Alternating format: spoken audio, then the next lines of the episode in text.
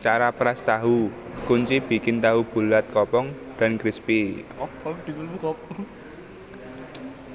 Salah satu langkah krusial dalam membuat adonan tahu bulat kopong adalah memeras tahu hingga benar-benar kering. Proses ini dilakukan sebelum tahu dicampur dengan bahan lainnya. Pastinya perlu diperas, kata sos chef of teras kita Hotel Jakarta Manajem B.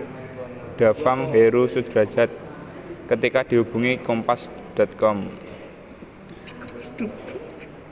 Menurut Heru, proses memeras tahu ini berguna untuk mengeluarkan kandungan air di dalam tahu agar tahu cukup kering.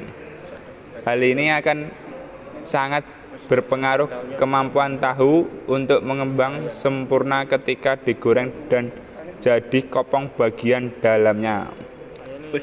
Kalau kita goreng